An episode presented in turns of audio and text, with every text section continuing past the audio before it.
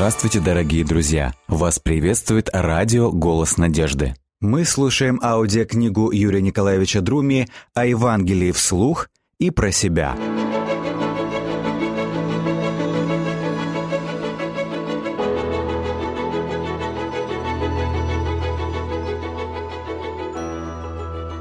Когда больше, меньше.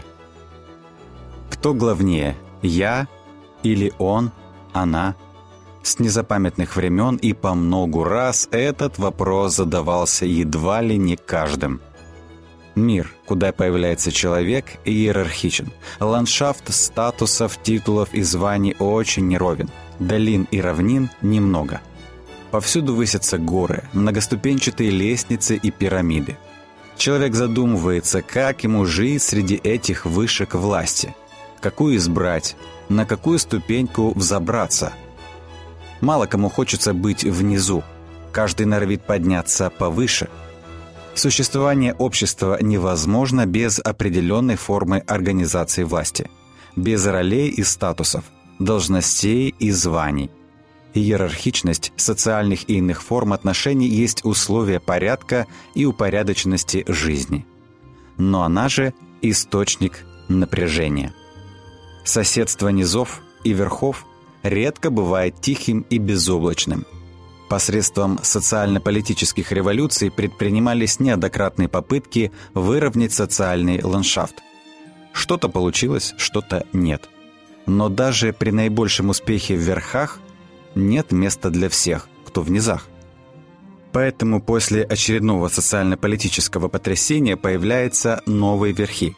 И не факт, что они лучше, чем их предшественники – Однако едва ли будет справедливым утверждение, что никакого прогресса на дороге освобождения человека и общества не достигнуто.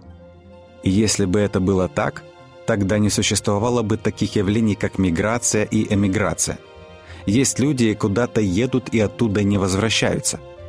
Значит, хоть на чуточку, но на новом месте они ощутили себя свободней, человечней, счастливее – с другой стороны, как не было и нет идеального человека, так не было и нет идеального общества. Но вот что есть, так это дорога к такому обществу, дорога к таким взаимоотношениям, которые были бы справедливы по отношению к каждому их участнику. Каждая религия имеет свой взгляд на то, каким должно быть общественное устройство. Этот взгляд не сформулирован в форме законченной доктрины или политической платформы – но выражен в основополагающих принципах данной религии. Не является исключением и христианство, которое по-своему регламентирует социальные взаимоотношения между людьми. Один из ключевых вопросов этих взаимоотношений таков. Кто главнее, я или он, она? За этим вопросом вереницей следуют и другие. Кому я должен повиноваться и должен ли вообще кому-то повиноваться – Кого я должен видеть в другом человеке, конкурента или своего ближнего?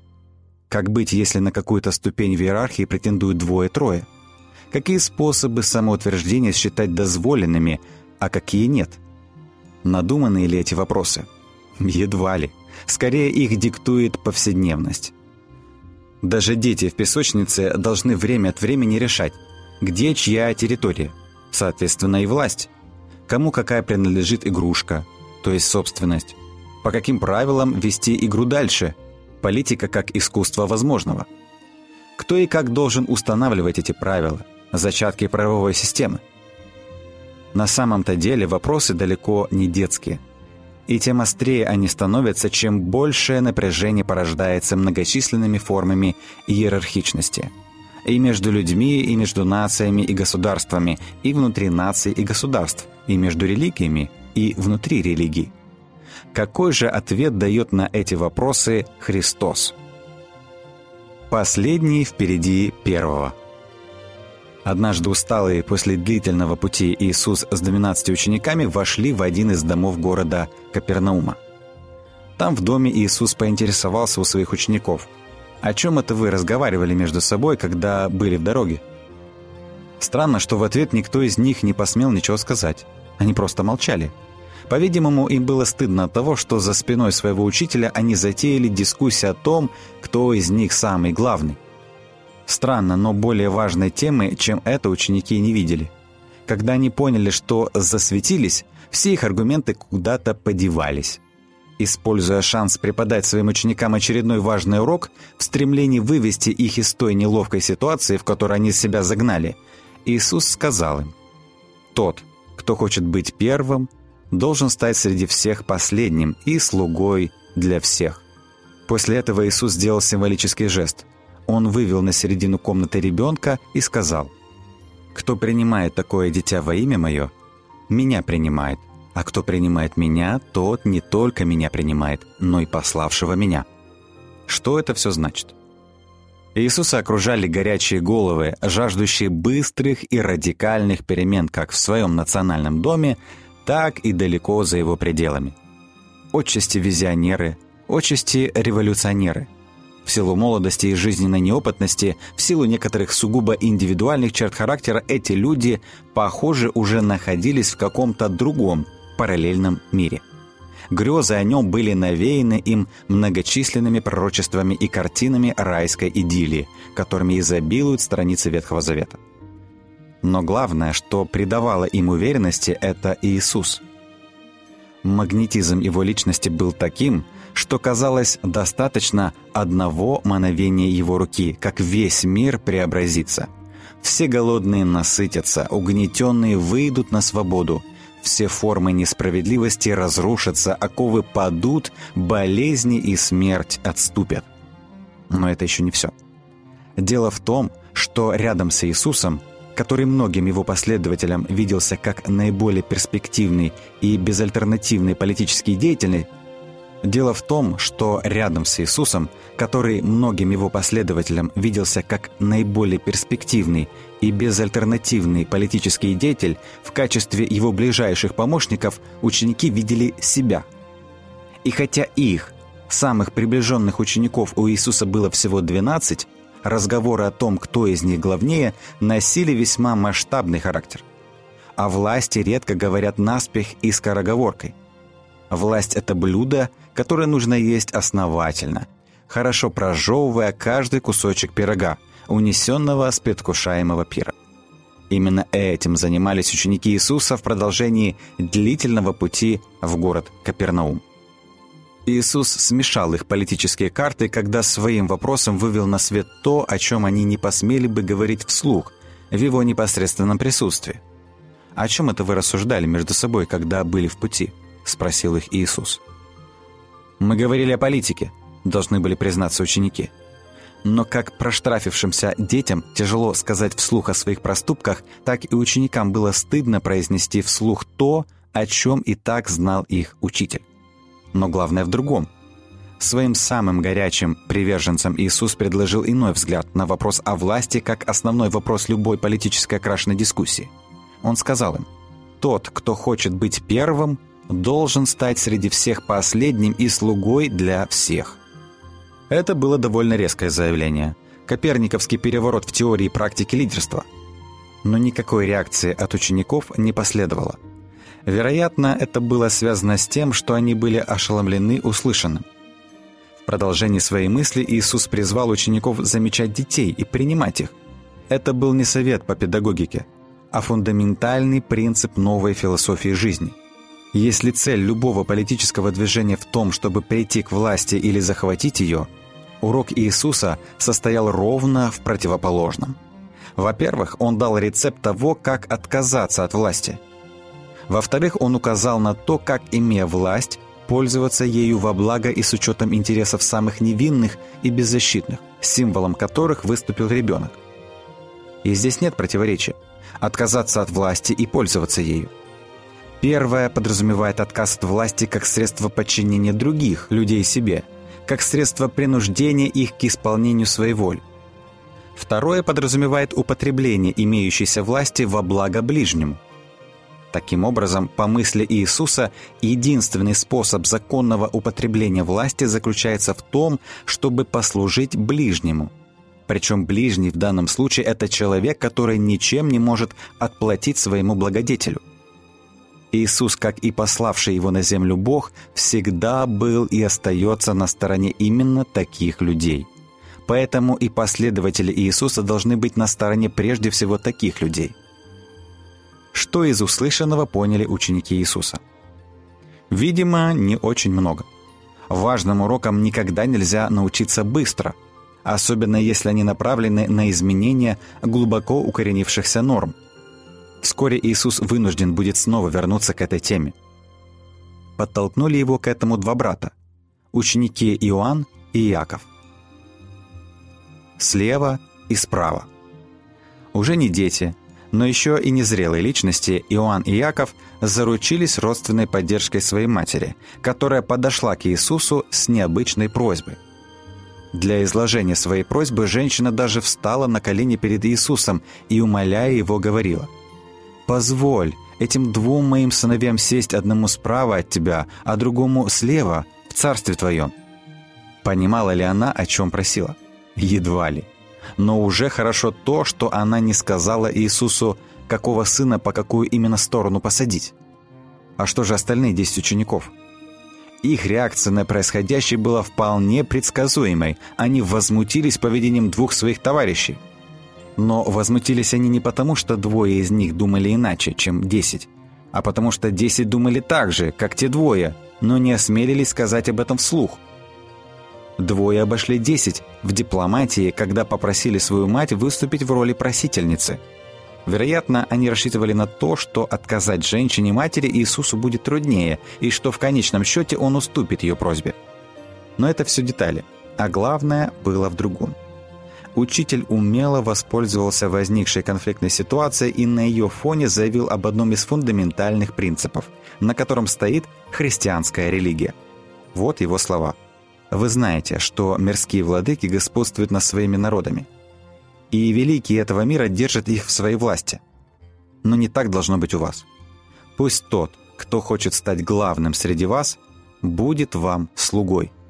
И кто хочет быть среди вас первым, пусть будет вам рабом. Также ведь и Сын Человеческий не для того пришел, чтобы ему служили, но для того, чтобы заслужить и отдать свою жизнь как выкуп за многих. Почему Иисус был так категоричен? Если посмотреть на этот вопрос в более широком плане, следует признать, что в стремлении человека быть главным просматривается его попытка самообожествления. Но ошибка всех, кто встает на этот ложный путь самоутверждения, заключается в том, что они видят Бога только с одной стороны, со стороны Его величия и неограниченной власти – они охотно берутся подражать ему в этом, но упорно отказываются подражать ему в его служении и самопожертвовании. Отсюда уродство самопровозглашенных человека-богов, под чьими прижизненными памятниками и портретами беснуются толпы экзальтированных почитателей. Если бы это был лишь театр, то это еще полбеды. Но проблема в том, что, как говорил классик, неограниченная власть в руках ограниченных людей приводит к жестокости – Соответственно, чем больше такие люди получают власти и чем безнадежнее их ограниченность, тем несчастнее те, кому выпала незавидная доля оказаться под гнетом таких господ. Один из самых неопровержимых примеров тому – 20 век. Век концлагерей, тюрем, газовых печей, братоубийственных войн, голодомора, массовых убийств и репрессий. Словно провидя грядущую историю человечества, Иисус не мог в данном вопросе высказываться притчами – но говорил прямо и категорично. «Пусть тот, кто хочет стать главным среди вас, будет вам слугой». Услышь его люди тогда и сегодня, мир был бы другим. В ловушке. Если следовать Евангелию по Луке, мы увидим, что к теме «Кто главный» Иисус вынужден был вернуться еще раз, совсем незадолго до трагической развязки в Иерусалиме. Это произошло буквально за день до ареста и распятия. 12 учеников никак не могли угомониться. Кажется, ничто другое не занимало их сердце и воображение, как дума о том, кто же из них должен считаться самым главным. И снова Иисус говорит им то, что они уже не раз слышали от Него, но чего никак не могли расслышать. Цари язычников господствуют над своими подданными, и те, кто властвует над ними, благодетелями именуются. Но у вас не должно так быть. Кто у вас выше других по своему положению, тот должен вести себя как младший, и начальник как слуга. После этого Иисус прибег к интересному приему. Он спросил учеников, кто же больше, тот, кто за столом или тот, кто прислуживает ему? Не тот ли, кто за столом? Скорее всего, на это ученики могли только утвердительно кивнуть головой. Именно так, а как же еще, думали они. Больше тот, кто сидит за столом, тот, кого обслуживают. Ученики думали так, как думал каждый. В этом вопросе культура того времени была монолитна, поддерживая веками сложившийся стереотип иерархичности. Меньший служит большему. Раб господину, жена мужу, нищие богатым, селяне горожанам, простолюдины знати, миряне клиру. Одно из важнейших социальных пространств, где проявлялась такая иерархичность, был трапезный стол и место, на котором сидит или возлежит человек. Вот один из примеров социальной маркировки по одежке. Если в собрании ваше, пишет Яков, взойдет человек с золотым перстнем, в богатой одежде, войдет же и бедный в скудной одежде. И вы, смотря на одетого в богатую одежду, скажете ему «тебе хорошо, сей здесь», а бедному скажете «ты стань там» или «садись здесь, у ног моих». Что же касается, собственно, трапезы, то помимо очевидной цели утоления голода и жажды, вкушение пищи тоже носило характер социальной маркировки – Именно здесь, во время застолья, подтверждалось, кто есть кто. От того, кто где сидит, кто первый должен протянуть руку к пище, кто за столом говорит, а кто слушает, кто в служащих, а кто в обслуге, этими и другими деталями подчеркивался статус каждого присутствующего на застолье. Этим нюансам придавалось куда большее значение, нежели тому, что, собственно, приготовить и как сервировать стол. Только в такой застольной культуре и мог прозвучать вопрос – который задает Иисус. Кто же больше, тот, кто за столом, или тот, кто прислуживает ему? Не тот ли, кто за столом? Выждав мгновение, когда каждый согласился с очевидным фактом, Иисус неожиданно для всех заявил «Я же среди вас, как слуга». Тут ученики поняли, что попали в ловушку собственных взглядов. Оказывается, места, которые они никак не могли поделить вот уже на протяжении нескольких лет – находятся не за столом в трапезной, где сидят высокие гости, а в кухне, где суетится прислуга.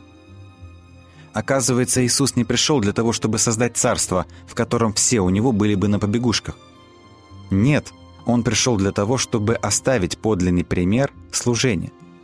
Выше тот, кто ведет себя как младший, и главным следует считать того, кто готов служить. Так на смену одному горизонту учеников пришел новый – Жизнь не как гонка вверх за титулами и статусами, а как смиренное исполнение своих обязанностей по отношению к тем, кому нужны забота и внимание. Вывод. Кто больше, а кто меньше, кто главный, а кто подчиненный. Решением этой головоломки люди будут заниматься до бесконечности, пока не переболеют гордыней и эгоизмом.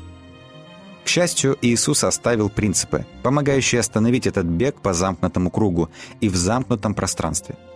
Теперь человек сам выбирает себе жизненную траекторию. Можно идти вверх по лестнице, ведущей вниз, а можно идти вниз по лестнице, ведущей вверх. В зависимости от того, по какой лестнице движется человек, там он и окажется. Согласно порядку, установленному Богом, идущий вверх на самом деле идет вниз – а идущий вниз на самом деле идет вверх. Нужно вовремя понять, что идущий первым оказывается последним, а идущий последним оказывается первым. Уяснив эту мысль, можно по ней строить свою жизнь.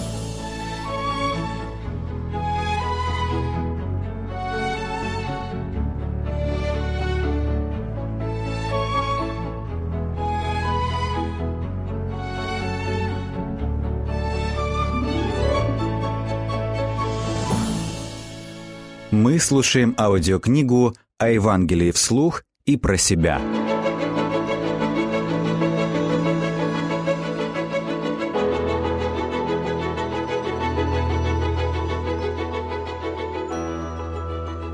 Первая пенсия Стоял сырой, пасмурный декабрь. Снег сменялся дождем, а дождь снегом. Люди уже забыли, как выглядит солнце. В саду на голых яблонях болталось несколько листьев. Былого цветения природы, кажется, и не было. В глиняной хате умирал человек. Шесть месяцев его изводила смертельная хворь и добилась таки своего. Подвела человека к неотвратимому изгибу бытия. Человек не спорил. Перестал бороться, смиренно ждал своего часа. Предчувствуя, что жить ему осталось недолго, он созвал жену и детей и дал им свои последние напутствия. Потом он прочел стихотворение молитву, которая заканчивалась такими строками. «О Боже, какой мой удел безотрадный! О Боже, какая судьба! Неужели я от страданий свободный не буду, Господь, никогда?» После этого человек еще раз помолился, но уже своими словами – Господи, удостой меня встретиться с моими детьми на новой земле. В том, что он встретится на новой земле с женой, он не сомневался, потому и просил лишь о своих детях. Впереди у них была долгая жизнь, и он не мог знать, как они проживут ее. Бывший узник немецкого концлагеря, отец пятерых детей, верующий христианин, о чем еще он мог помолиться. На циферблате жизни оставалось еще несколько минут, потом секунд. Человек делает несколько глубоких вздохов и на последнем замирает. Молитва услышана. Теперь страдание позади, как позади и жизнь, полная трудов и невзгод. В хате на полке в зеленом кухонном шкафу для посуды стояли две баночки, одна с сахаром, другая с солью. А рядом была поллитровая бутылка с подсолнечным маслом, закрытая кочаном кукурузы. Но никто на это не обращал внимания. Так жили многие. Нищета была правилом, а не исключением. Ночь прошла тревожно. Каждый держал при себе слова, но не слезы. Еще никто в этой семье не знал, что такое пустота и как с ней жить. На другой день, когда нужно было хлопотать о предстоящих похоронах, в калитку постучались работницы городского отдела социального обеспечения. Она принесла первую пенсию, рассчитанную по формуле, предназначавшейся для простолюдинов. «Здесь живет Алексей Иванович», не услышав ответа, женщина вошла во двор и направилась к двери дома. Постучалась и, снова не услышав ответа, открыла дверь и вошла в неотапливаемую комнату. Увидев покойника, женщина не знала, что ей сказать. Но потом нашлась и сказала «Не положено». После этого она спешно вышла, и больше ее в этом доме никто не видел. Птичье сердце. Алое солнце устало катилось к закату. Под тяжестью огненного шара плавился горизонт. Млели камни на берегу равнодушного моря. На смуглых лицах работяг проступили песчинки соли. Все, что осталось от нескольких банок воды, жадно выпитых за долгий день напряженного труда. «Балки складывайте у сарая, туда же несите и доски», – скомандировал бригадир. «Гвозди выдергивать не будем, оставим на завтра. Ведра, мастерки, правила, терки и полутеры отмыть и сложить в корыто. Рабочие молча повиновались команде. Разговаривать не хотелось. Каждый шаг, каждое движение, наклон или поворот головы – все отзывалось тупой болью в теле каждого. Мысль о вознаграждении, если и появлялись, то не задерживались. Всем хотелось только одного – отдыха. «Сюда, скорей сюда!» закричала женщина, вышедшая посмотреть на гладко отшкуренный фронтон дома, который еще недавно был обложен лесами. Едва рабочие приблизились к дому, как в их уши ударил крик, который может кричать только жизнь, когда ее поглощает смерть. Кричала другая женщина с крыльями. Птица, чьи судорожные зигзаги у стены дома возвестили о чем-то неладном. Как оказалось, в стене были замурованы ее детки. Птица не обращала внимания на людей внизу и на небо вверху. Ждать помощи было неоткуда. И только инстинкт безошибочно подсказывал ей, в каком месте была щель, через которую когда-то она доставляла пищу своему выводку. На всей земле не было другого места, как этот замурованный участок стены, что так непреодолимо и безнадежно влек отчаявшееся создание. Стена криков не слышала. Их слышали птенцы, заживо похороненные в каменном мешке. От этого им становилось еще мрачнее, еще страшнее. Можно ли рассечь камень криком? Птица об этом не спрашивала. Об этом спрашивали стоявшие внизу люди, чего языка птица не понимала. «Сделайте же что-нибудь!» Умоляюще просила женщина, поочередно обведя взглядом рабочих. «А что тут сделаешь?» – отвечал бригадир. «Не видишь, что бригада валится с ног? И кто будет платить за дополнительный труд? Но птица не понимала, о чем говорили люди. И в этом было ее спасение. Никто на земле и в небе не мог запретить ей драться за освобождение птенцов из каменной западни. Единственное, что было в ее силах, это кричать, и она кричала. Так велела ей жизнь, которая была в ней и в ее птенцах. Шли минуты. Время тянулось вечностью, мучительно, бессмысленно, как хождение по кругу. Услышит ли этот крик хоть кто-нибудь, хоть где-нибудь? Птица продолжила облет дома, крича все громче, поднимаясь все выше. Потом снова бросаясь к материнскому горизонту, под крышей, где когда-то был вход и выход, дверь в мир детства, в мир птичьего уюта и счастья. Не вынося боли птичьего крика, работяги дрогнули. Камень сдался. Словно у них появился новый бригадир. Рабочие, как по команде, начали заново возводить леса. Нужно было добраться до того места, куда устремлялось птичье сердце, птичье сострадание. Туда же, почти под крышу, поравнявшийся с птицей, взобрался человек и несколькими точными ударами зубила пробил между кирпичиками узкую брешь. Уже в следующее мгновение туда нырнула птица. «Видано ли, чтобы птичий крик камень рассек?» — сказал человек, и, не дождавшись, что об этом скажут другие, принялся спускаться с лесов. Умей птица изъясняться человеческим языком, она назвала бы этого человека спасителем. Бригадир молчал.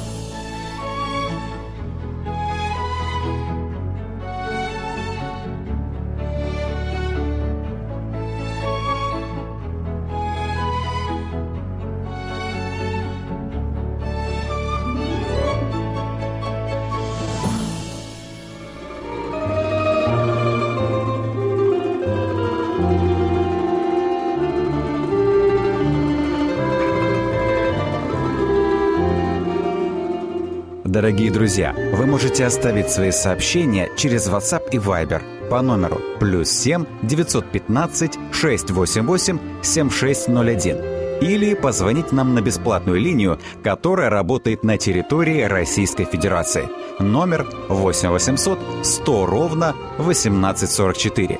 8 800 100 ровно 1844.